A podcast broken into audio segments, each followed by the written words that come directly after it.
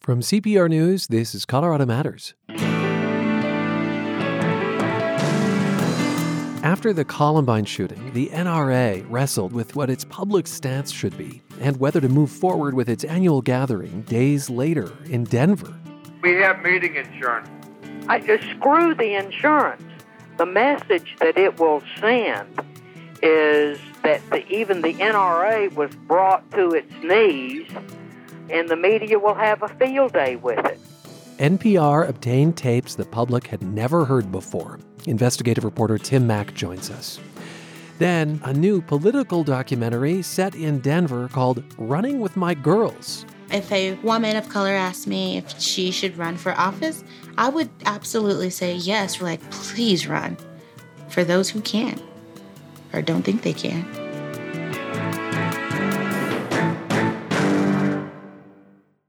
Support for Colorado Public Radio comes in all shapes and sizes. You might give monthly as an Evergreen member or contribute during fund drives. Maybe you donated your car or gave a gift of stock. For all the ways you support CPR, thank you so much. Your generosity is deeply appreciated. Thank you for bringing trustworthy news and timeless music to listeners across Colorado. Explore all the ways to give at CPR.org. Click on Support CPR. This is Colorado Matters from CPR News and KRCC. I'm Ryan Warner. The National Rifle Association has long held a position after mass shootings that the gun debate, which usually follows, is about politics, not public safety.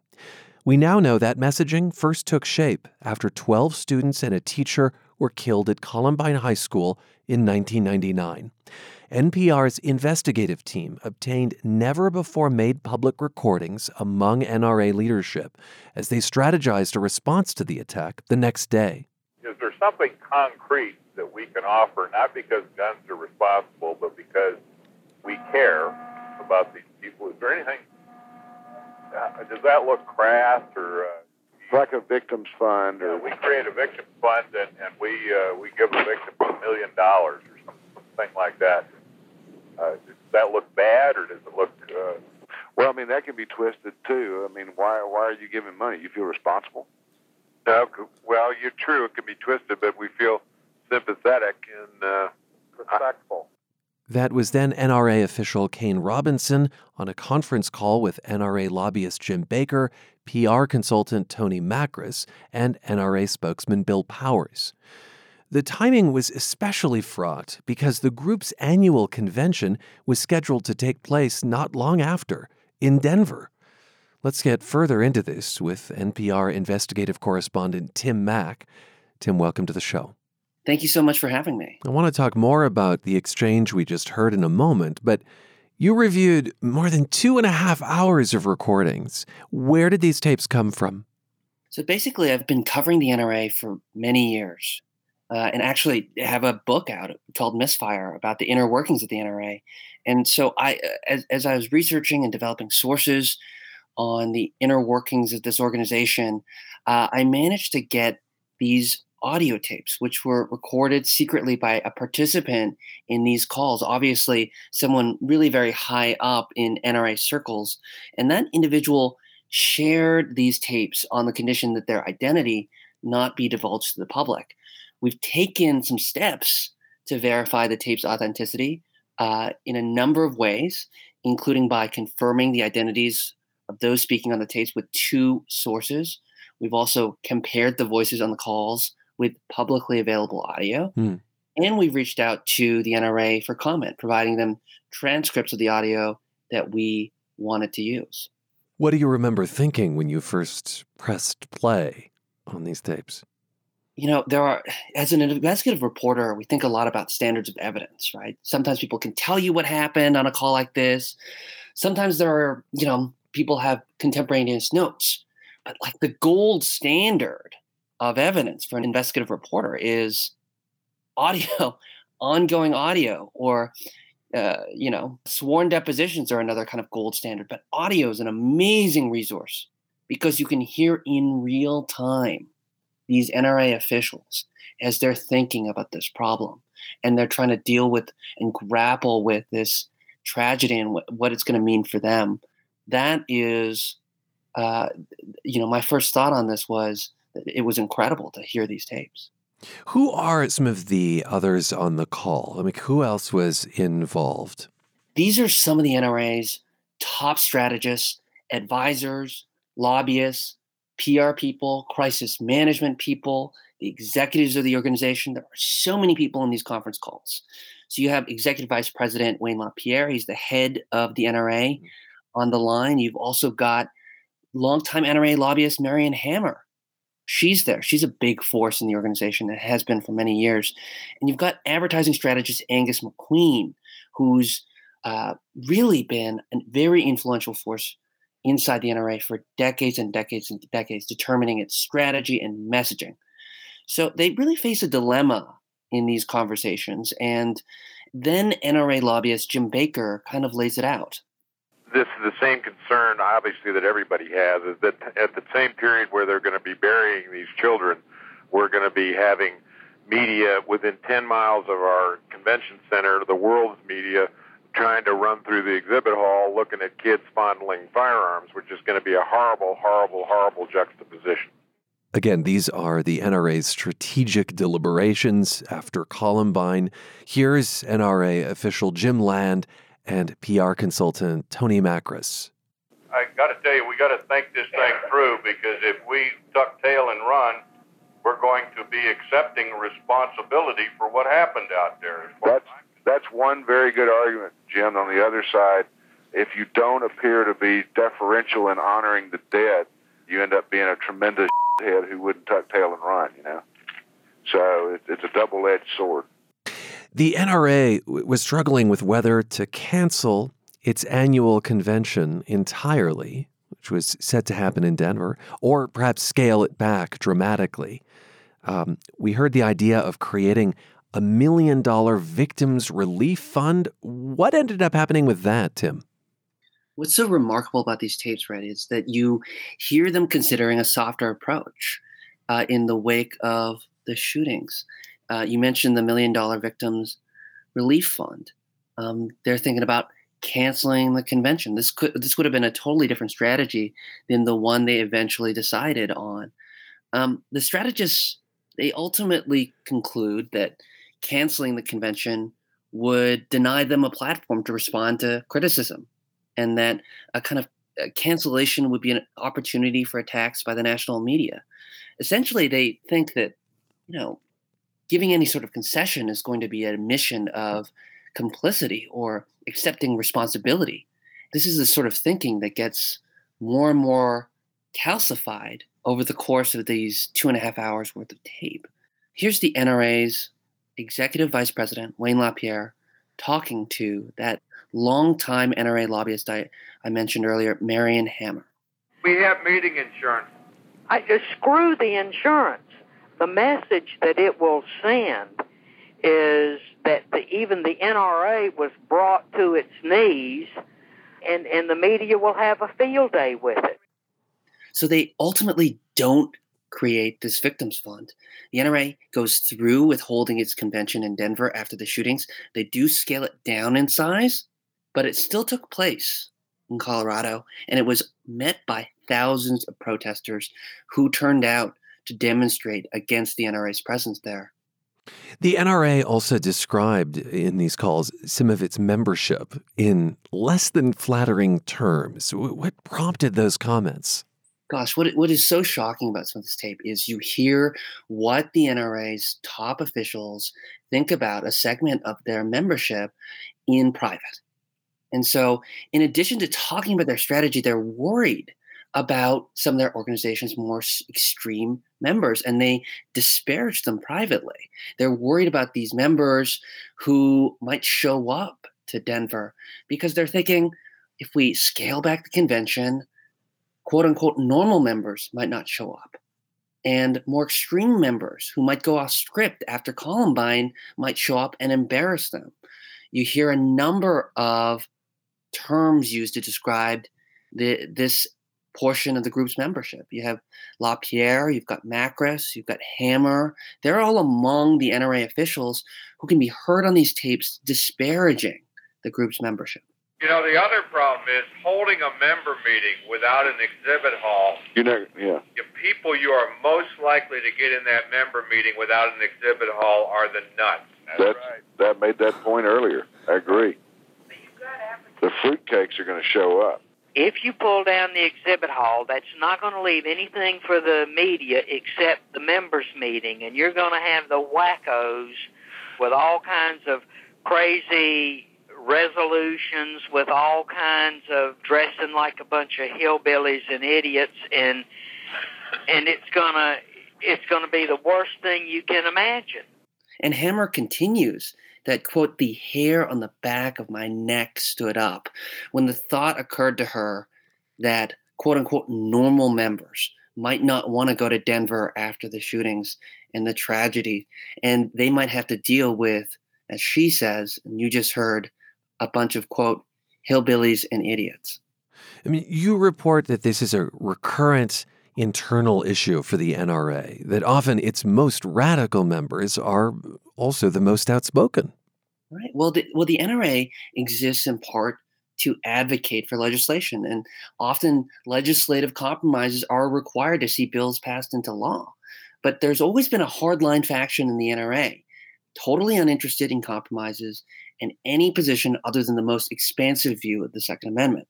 These members are the kind of folks that are actually creating a ton of trouble for the NRA now. Mm. Some 20 plus years later, there's a, there's a deep through line between the folks that they were worried about then and the folks that they're worried about now. The NRA is an enormous amount of financial and legal trouble in the current days. And there are a lot of NRA members that are frustrated with the current direction of the organization. I mean, the NRA is in an enormous amount of financial and legal trouble. So much of the discussion on these tapes, Tim, is about optics. How will the NRA look? Did the tapes include any meaningful discussion of policy, like whether the NRA might reconsider any of its political stances? Only tangentially. And and not very seriously. They they talk about policy in, in, in the sense of, you know, what they're not going to be able to get as a result of the shootings at Columbine. But they don't talk about reconsidering their policy stances. What they're worried about is how the media will interpret various things. That's their primary concern in these hours of tapes. They're worried about how is it going to look? How much flack are we going to get? And in particular, you know, are we going to lose members? Are we going to lose money? Those are the primary concerns that we hear on this tape. You're listening to Colorado Matters. I'm Ryan Warner, and we are speaking with NPR investigative reporter Tim Mak. Uh, he got a hold of some tapes that reveal the deliberations of top brass at the National Rifle Association in the days after the shooting at Columbine High School some 20 years ago. Uh, these tapes also show that what happened after the Oklahoma City bombing in 1995 was a consideration. Uh, of course, the trial for the Oklahoma City bomber was uh, in Denver. What was the what was the connection? Well, you have to go back to the mid 90s when the NRA put out a fundraising letter just a week before that bombing, calling the ATF, quote, jackbooted government thugs. And then, of course, the bombing targeted the Bureau of Alcohol, Tobacco, and Firearms and other federal agencies in that building in Oklahoma City. After the bombing, the NRA kind of had a defiant stance. LaPierre, the head of the NRA, defended the rhetoric that was used by the organization in its fundraising letter. And this was met by a real firestorm across the country. There was an exodus of a half a million members of the NRA, a very substantial portion of its membership. And as you might remember, former Republican President George H.W. Bush publicly resigned as an NRA member in protest of that language. Mm-hmm. Now, um, that number I mentioned, half a million members leaving the organization, that's a number that's never been reported prior to now, but it was something that was specifically cited on these tapes. They're worried about, they're worried about Oklahoma City bombing and the fallout for the NRA repeating itself that they're going to see a lot of negative media and membership being driven out of the organization as a result of the of the shootings at Columbine. In the end, at the scaled back convention in Denver, then NRA President Charlton Heston delivered a message that the group's leaders planned out in those phone calls following Columbine, a message really that does still resonate today. What is that message? Well, you know, like, like I've been saying, there's been these echoes from what you hear in the tapes and what happened after Columbine. And you see that there's a direct relation between that and what happens after Sandy Hook and what happens after Parkland. Heston's message is the NRA's message even today that the national media should not be trusted, that society and not firearms are the root cause of these sorts of mass shootings, and that any conversation about guns or gun legislation after mass shootings is an inappropriate politicization after these tragedies. That, that even raising the question is inherently wrong. Uh, and of course, that's what journalists are supposed to do. I think that's right. I think the NRA has repeatedly said that it's inappropriate to have these conversations immediately after these tragedies. And that's been a common response. What do these recordings reveal, if anything, about the NRA's relationship with the firearms industry? A lot of critics of the NRA will frequently say that the NRA is kind of beholden to the to the gun industry. But what we really hear on this call is NRA leaders claiming the opposite. They're saying the industry is ready to support them, willing to follow their lead, basically willing to do whatever it is the NRA wants to orchestrate. You hear a top NRA lobbyist making that claim to his uh, colleagues on the call. I mean, that's fascinating. In other words, the NRA is the one with the power, perhaps even to influence the firearms industry itself. Uh, it represents the consumers of those firearms. Do you think that's a fair way to frame it? I think so. And also, another interesting thing on the tapes is the relationship between the NRA and politicians. On the tape, Wayne LaPierre tells his colleagues that uh, the Senate Majority Whip, a Republican, had called and asked for secret talking points about how to deal with the fallout of the Columbine shootings. That, that that's really instructive because it suggests that Republican leaders at the time were looking to the NRA for direction on messaging and strategy. What does the NRA say about this reporting? We reached out to the NRA. We provided them with transcripts of the audio we used in the story. Uh, in keeping with prior practice and to protect our source, we didn't provide the tapes of the audio. Um, an NRA spokesperson responded by saying that the story was a quote hit piece and also uh, complained that the NRA was denied the tape. So they were more taking issue with the way you gave them the information than the substance of it. Is that what I'm hearing? I didn't get responses on the substance of it. I didn't mm-hmm. get responses on the way they strategize and the substance of that. I didn't get, uh, you know, any response substantively about their relationship to the gun industry and Republican politicians. And I didn't get a response substantively on how senior NRA officials had referred to their own members in disparaging ways. I wonder if you've thought about putting yourself in the shoes of the folks on this call. And in a way, do you think that they're in an impossible position? It's hard for me to say. Um, and it's, it's hard for me to put myself in the position of these folks 20 plus years ago. I mean, this was the start of the era we live in. Mm-hmm. Um, unfortunately, an era in which mass shootings have become more common and, and in schools in particular. I, I think that the NRA at the time was in a real crisis, which is that they had to deal with this this convention happening just days after Columbine in, in Denver, not far away from the site of the shooting. Thanks for sharing the reporting with us, Tim. I appreciate your time. Thanks so much for having me. NPR investigative correspondent Tim Mak. NPR obtained never before heard recordings of NRA leadership made in the days after the shooting at Columbine High School in 1999. We'll link to the reporting on the Colorado Matters podcast page at CPR.org. Mak is also the author of Misfire Inside the Downfall of the NRA. Be right back with measuring water use as a step towards conserving it This is Colorado Matters from CPR News and KRCC.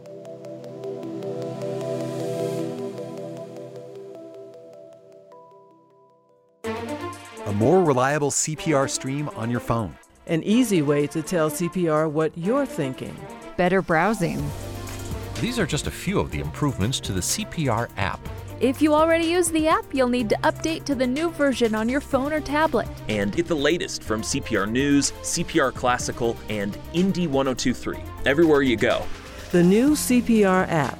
Search for Colorado Public Radio in the Apple App Store or in Google Play. Decades of drought on the western slope mean there's less water to go around. So the state is making more people report how much water they use. And for the first time, the state wants rules on just how to do that as each drop of Colorado River water becomes more valuable. CPR's Michael Elizabeth Sakas reports.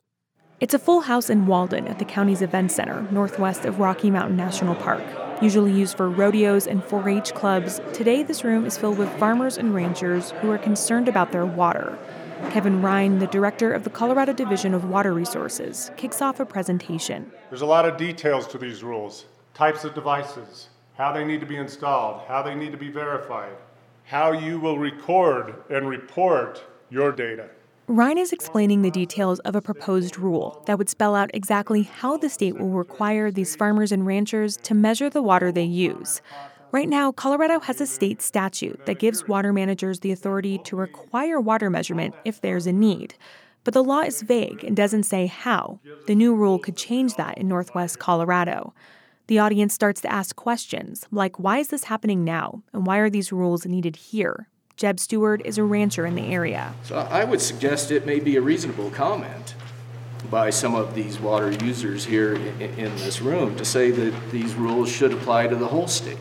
So, why are state water planners proposing this new water measurement rule in northwest Colorado? Director Ryan explains. Historically, there's been plenty of water in this corner of the state in the White and Yampa River basins. Now, with a warmer climate, those sources are becoming less reliable. The Yampa River Basin on the average, is producing less water than it did 20 years ago. That could continue to decline. That's the effect of climate. So, as the state starts to require this part of Colorado to measure how much water it's using, they also want regulations spelling out how users should make those measurements. The state hasn't finalized equipment or methods, but they hope to come up with standards that generate more consistent and reliable measurements for a more accurate picture of how water is being used. Ryan says the plan is to eventually have similar rules across the western slope. There's a lot of value in measuring the water use on the west slope. It demonstrates to the most accurate degree how we use water in Colorado. Not just any water, Colorado River water, which more than 40 million people rely on. Colorado is in a 100 year old agreement called the Colorado River Compact to share this water with other states. Ryan says if it ever comes to a point where Colorado can't send enough water downstream to meet those obligations, state officials need to know where all that water is going. The urgency for these rules is good, accurate water administration to the benefit of Colorado water users and good, accurate data if there is a compact compliance obligation in the future. That data could be crucial if there's ever a legal fight over water in the Colorado River, which is drying up from climate change and overuse. At his family's ranch outside of Steamboat Springs, Todd Hagenbuch stands next to a creek where he recently installed equipment to measure the water he uses. I do want to be able to prove to downstream users that I have this water and I am putting it to beneficial use, as is my right under Colorado state law. Hagenbuch sees this proof as crucial because it's confirmation that he's putting his water to use, which is required in order to hold on to a water right. Hagenbuch's new headgate in the creek opens to let water into his irrigation ditch in the ditch, there's a metal box that measures how much water is making its way to his land. Right now, opening that gate does nothing. My measuring box has been dry for quite a while because Morrison Creek has dropped to the point that even with my new head gate, I can't get water. Northwestern Colorado is hurting from decades of drought. In 2018, the state had to cut off some water users on the Yampa River for the first time. That triggered the orders requiring water measurements for all users in the area because accurate water measurements are needed to settle local water disputes. Hagenbuch wasn't surprised. Things do seem to be getting warmer and drier, and that being the case, there's just more pressure on the limited water we do have. And anytime you have scarcity, you tend to have more rules. Hagenbuch understands if some farmers and ranchers feel like the proposed measurement rules are heavy handed, since the state statute was enough until now. But he says some clarity could be helpful as long as the rules strike a good balance between what the state needs and what works for water users. I'm Michael Elizabeth Sakas, CPR News. The Denver Film Festival runs through Sunday, and it features a number of movies with Colorado roots. CPR arts and culture reporter Monica Castillo takes us behind the scenes. With over 100 feature length movies to choose from, it can be a little intimidating to jump into the Denver Film Festival. But if you're looking for some films with local flavor, there's the Colorado Spotlight, a selection of movies with ties to the state. The films have been made by visitors or by recent or longtime residents. Some were filmed in the Centennial State, others elsewhere. It's a mix of narrative fiction and documentaries each with their own story to tell. Filmmaker Skinner Myers is a Colorado transplant. He only recently joined the faculty of CU Boulder. His feature debut, The Sleeping Negro, is an exploration of race in the U.S. in the style of European art house movies. But what I'm trying to do is put them through and un- make them uncomfortable so they can reassess their worldview, not only on how they see Black people, but maybe just how they see their positionality, especially if they're white, like how they see their whiteness operating in this world. Myers' film, The Sleeping Negro, looks different than much of the program. It's because Myers insists on shooting on film stock, a tip he passes on to his students. It is a dying art. I mean, the big filmmakers can afford to shoot on it, and that that's a big blessing. But I'm trying to get like micro budget indie filmmakers to say, look, let's shoot on film. It's like listening to music on an LP versus like an MP3 file. Like it does something to the subconscious.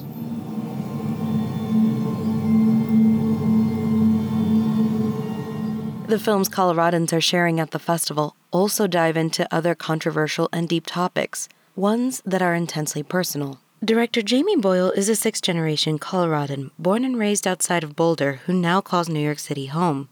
Her personal film, Anonymous Sister, is about how the opioid epidemic affected her family. She says sharing her story can illustrate how widespread and long lasting the effects of the epidemic can be.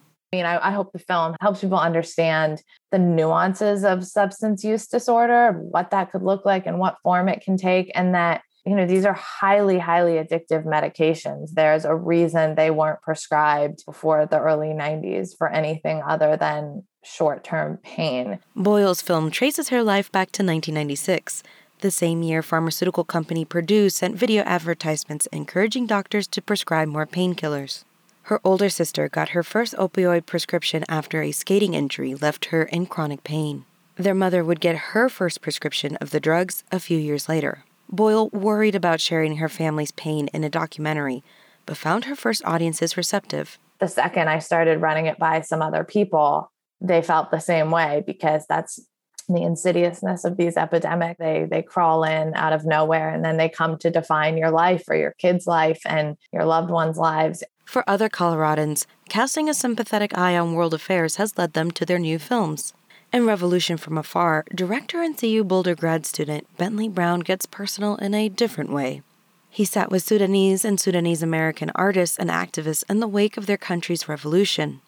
They worried about their families and wondered about their identities while living in the U.S. I was really interested with what it's like to not just be all hyped up about the revolution and the possibility of change in Sudan, but but what does it mean to be balancing cultural identities? Other filmmakers are showcasing the state itself in their work, even if they're not from Colorado. Filmmaker Sarah Terry may call Los Angeles home, but her profile of the Denver Meadows Mobile Park in Aurora is at the heart of her documentary, A Decent Home. It's a community look at a national issue. And it's also it's the first documentary ever made on mobile home parks. Nobody's ever made one. That's just part and parcel of the stigmatization that we place on that type of home and living. These are but a few of the movies screening at the Denver Film Festival. Because many of the filmmakers and collaborators are local, a number will be on hand for screenings and conversations after the shows. I'm Monica Castillo, CPR News. And for transparency's sake, we should say that CPR is a sponsor of the Colorado Spotlight section of the Denver Film Festival. Another locally grown film at the festival is a documentary about women of color running for office in Denver. They all saw gentrification squeeze out their friends and neighbors and wanted to do something about it. When a few of my homegirls decided to run for office, I quit my job, bought a camera, and started making a documentary about their experience. If a woman of color asked me if she should run for office, I would absolutely say yes. We're Like, please run for those who can or don't think they can. The voice of RTD board member Shontel Lewis, and before that, the filmmaker Rebecca Henderson, who coincidentally decided to run for public office herself after making this movie. Rebecca joins me along with arts reporter Monica Castillo, whose report you just heard. She also watched the film, and we thought we'd team up for this interview. Indeed. And hello, Rebecca. Thank you for joining us. Oh, thank you so much for having me. The film is primarily set in 2019 when Lisa Calderon is running for Denver mayor, Candi CdeBaca and Veronica Barela are vying for seats on city council. Uh, only CdeBaca wins, by the way. But what did they see in their communities, uh, Rebecca, that prompted them to run? all of the women that are featured in the film i know you mentioned three of them there were five five women that i um, that ended up in the film um, each one of them had something personal that sort of forced them to run um, and I think that choosing which sort of focus we had on it, we did sort of land on gentrification because that was like a very common threat. But all of them had concerns with um, police brutality, uh, transportation, infrastructure. Um, so so they they they they were all very motivated and active in their communities prior to me ever rolling my camera on them. I'm sure there were more than a few candid moments on the campaign trail that didn't make it into the film. How did you decide what to keep and what to cut? Uh, that process um, for any filmmaker is really challenging, especially when you have so many compelling subjects.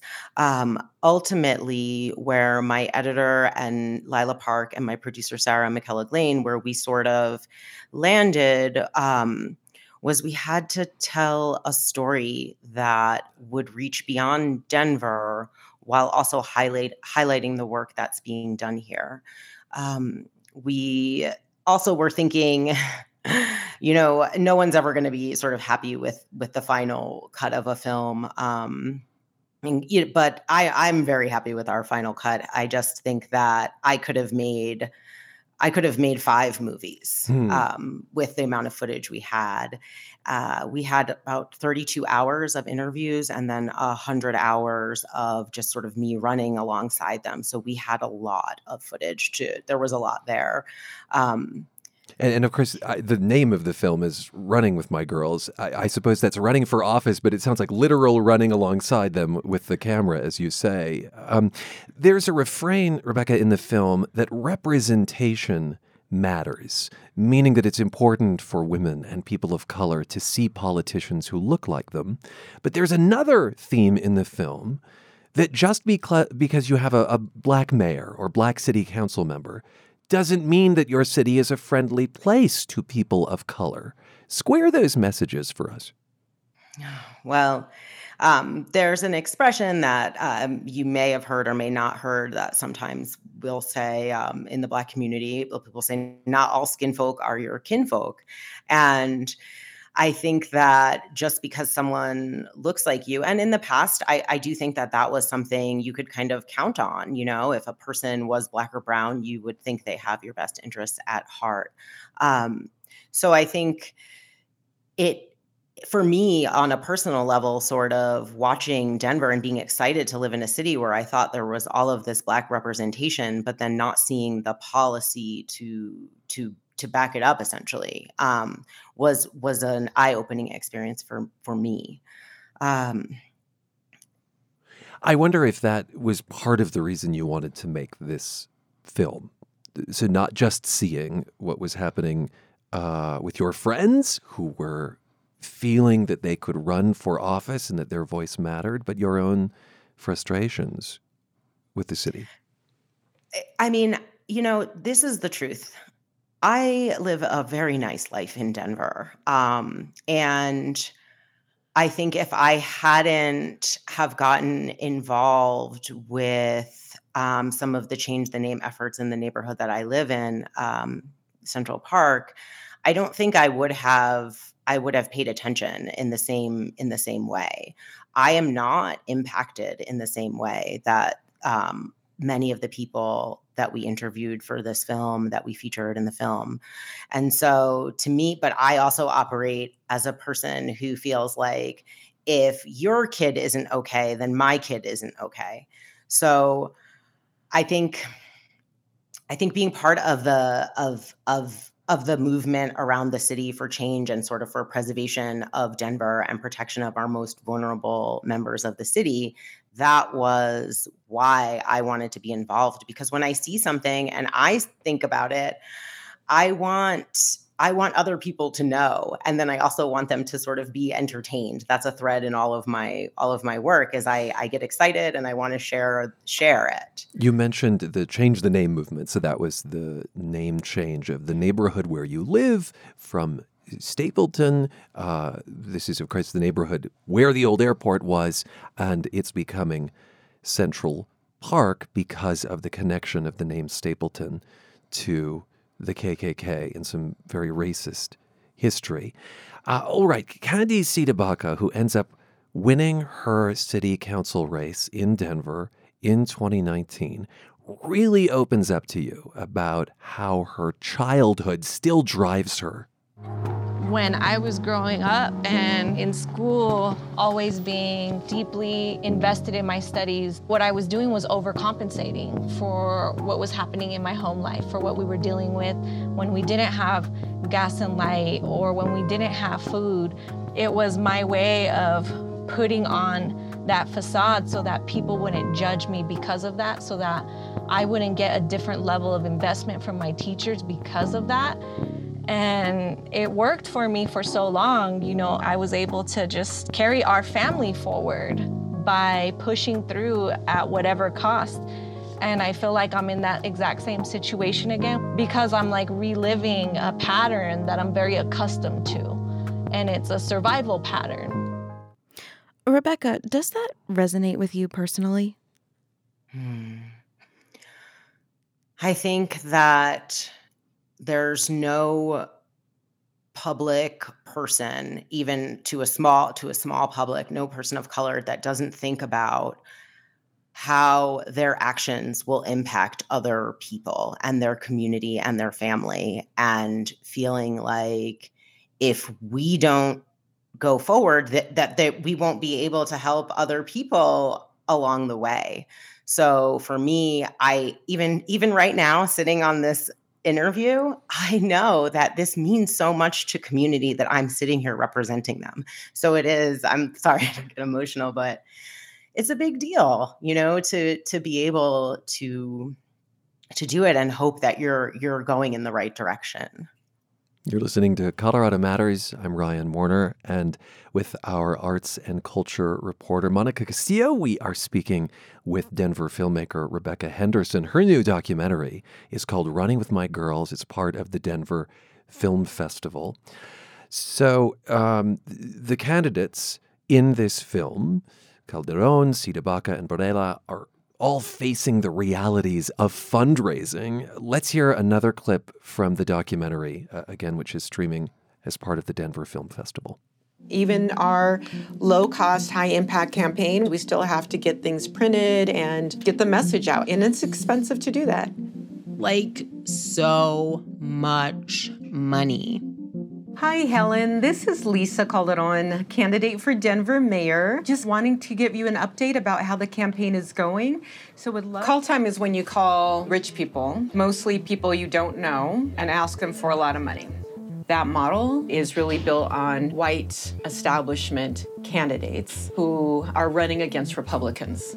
And so the lists that they would give me were not really yielding very many results. So having me call wealthy people in California, people are like, why are you calling me in California? And I want to say, I don't know either. this is a list my finance person gave me. Where I've asked staff to shift now is call people who know me. Like I have thousands of Facebook followers. Why are we not reaching out to those folks? Hey Jeff, what are you doing? We're trying to make a funding deadline by tomorrow. So Oh my gosh, you're amazing. Yes, you can do it right now with me. If someone were to tell you before you ran for office that you spend most of your time raising money, I can see why a lot of people would be turned off. I did not know that. I want to be out there with the people. I want to be developing policy. I want to have more forums and debates. And yet, I've been told from the beginning you need to spend most of your time raising money.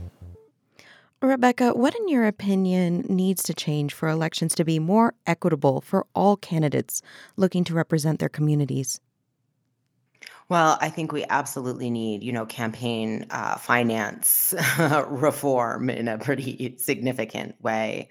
Um, I also think that I think people need to know that local elections are so important and they're they're winnable um, and and so I think a lot of times people I say I'm going to jump in and I'm going to run for this or you know and I'm going to run for state senator or I'm going to run for U.S. Senate and and and they don't focus on what we would consider smaller elections when the power is really sitting right here and it's like waiting for people to take it. Um, so I think that people being aware that it is doable and that what um, campaigns do with money, small grassroots campaigns really can do with people. It's possible. This film got made with people. You know, nobody paid me to make this film. you talk about these uh, races being winnable, but of course there were candidates and and friends of yours who did not win their elections. Um, how was that as as friend and filmmaker? It was um, it was heartbreaking. I there's not um, all of the clips of me crying with some of my production uh, uh, team. You know, when that happened, I became too almost too involved. Um, I think in the, in that it was it was really it was hard. I mean, I I don't I don't kind of don't know how else to say no. it except that it was so hard. Did you try to get an interview with Denver Mayor Michael Hancock? He, he's sort of the foil in this film, but we, you know, we don't, don't hear much from him. I'll say that we reached out to his office. He hasn't seen the film yet. So, um, no, I didn't because this film isn't about Michael Hancock. This film is about the women of Denver who had enough and decided that they were going to take action. So it isn't, you know, he's we all know who he is. Um, so yeah, yeah, it's not a film about Michael Hancock. As we learn in the film, you were first inspired to run for office yourself. First unsuccessfully, then you won, becoming a delegate in the Denver neighborhood of Central Park. What advice would you share to any woman of color looking to run for office? Get your team together and make sure you have people that you trust with your life because that's the only way you can make it through an election season is you have to have people that you know love you. Rebecca, you said that this could be five films, so it naturally makes me wonder. And and I'm I'm always hesitant to ask artists this: What's next? You know, uh, you, have just done a huge project with running with my girls, but um, just briefly, what do you what do you see as next?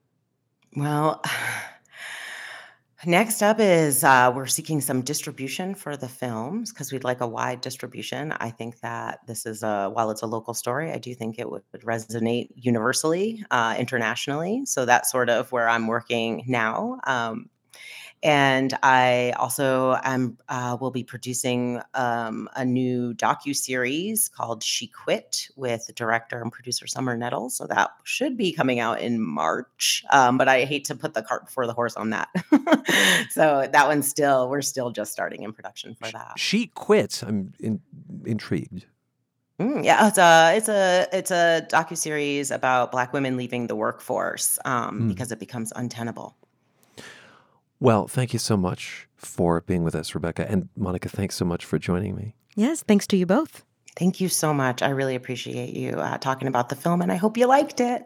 It's uh, such a picture of the city, but as you say, uh, of the larger issues that cities across the country are dealing with. Rebecca Henderson's new film, Running with My Girls. It's currently streaming through Sunday as part of the Denver Film Festival, and it also screens in person at 4 today at the Sie Film Center in Denver.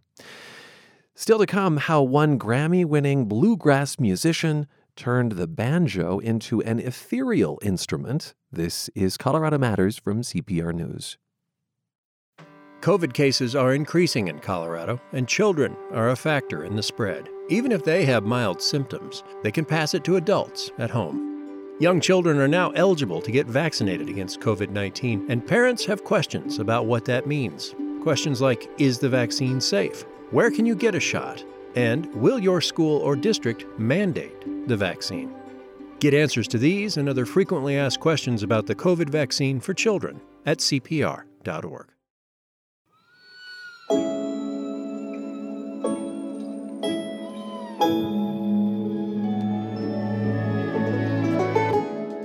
The pandemic took banjo player Chris Pandolfi off the road.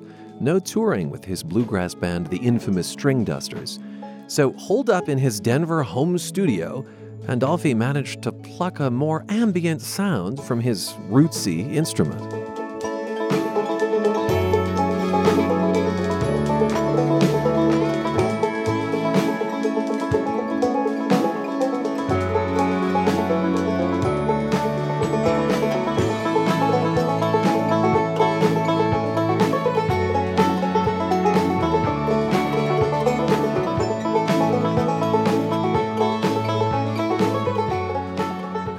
Calls this solo project Trad Plus, which plays on a term coined by the late mountain music pioneer Doc Watson. Traditional plus. Traditional music plus whatever else I'm into. And I thought that was really cool, especially in a music world where there really are a lot of purists and there are a lot of people who sort of look at that old school form of bluegrass as kind of the holy grail and there's you know mixed feelings about the evolution of the music but you know we do love and pay homage to a lot of that old stuff and learn from that old stuff but ultimately we all just want to find our own voice. On his new album trad plus presents trance banjo pandolfi brings in synth software and samples which you can hear in the tune silver droplet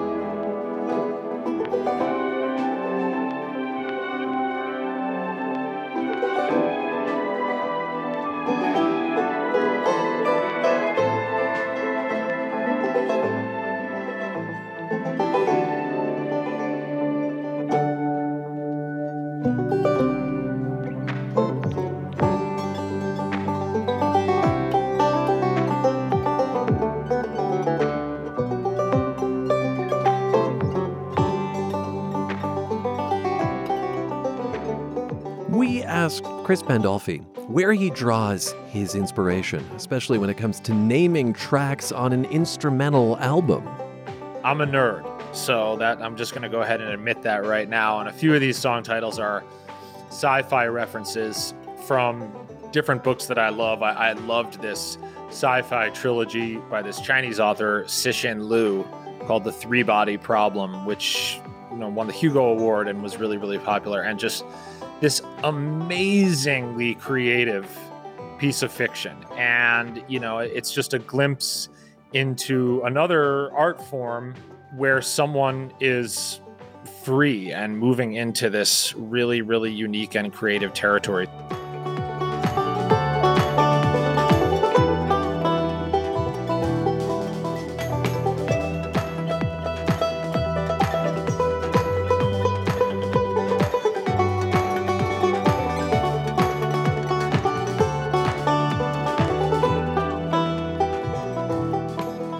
Latest solo album from Chris Pandolfi is Trad Plus presents Trance Banjo. By the way, the infamous Stringdusters are back on tour and playing for home state crowds, with shows tonight at the Mission Ballroom in Denver and at the Mesa Theater in Grand Junction, November 16th. Thanks for plucking along with us and with our team. Carl Bielek, Anthony Cotton, Pete Kramer, Andrea Dukakis, Michelle Fulcher, Nathan Heffel, Matt Hers, Michael Hughes, Carla Jimenez, Avery Lill, Pedro Lumbrano, Patrice Mondragon, Shane Rumsey. And I'm Ryan Warner with special thanks to Monica Castillo. This is Colorado Matters from CPR News and KRCC.